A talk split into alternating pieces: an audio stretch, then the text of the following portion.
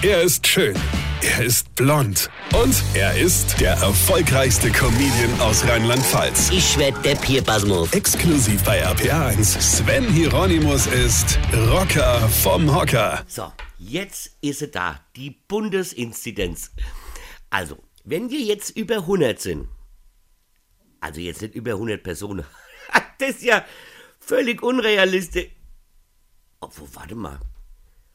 Das gab's doch früher mal, oder? Oder hab ich das falsch in Erinnerung? Gab's nicht mal sowas wie äh, Feste oder Konzerte oder so? Hm.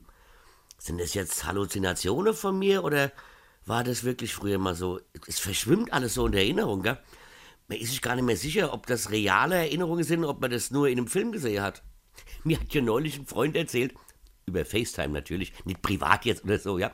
Also der hat mir erzählt, ja, und da habe ich sehr gelacht.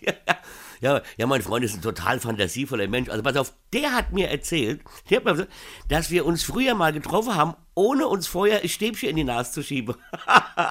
habe ich sehr gelacht hier, der alte Lügner, du. Sowas gibt's ja gar nicht. Und dann hat der alte Spinner noch erzählt, pass auf, dass wir uns früher spontan nachts auf den Straßen getroffen haben und haben getanzt, getrunken und gelacht und dabei hätte sich die Menschen auch umarmt und so. Was ein Schwätzer, oder? Aber lustig. Oder war das wirklich früher mal so? Ich bin mir manchmal gar nicht mehr so sicher, du.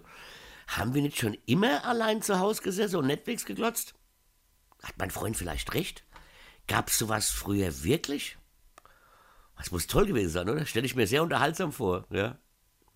Ja, Schatz, ich komm gleich. Meine Frau und ich, die will weitergucken, weil wir gucken gerade die neue Fantasy-Serie mit dem Titel Zwei Menschen auf einem Quadratmeter. das sag ich doch, Fantasy.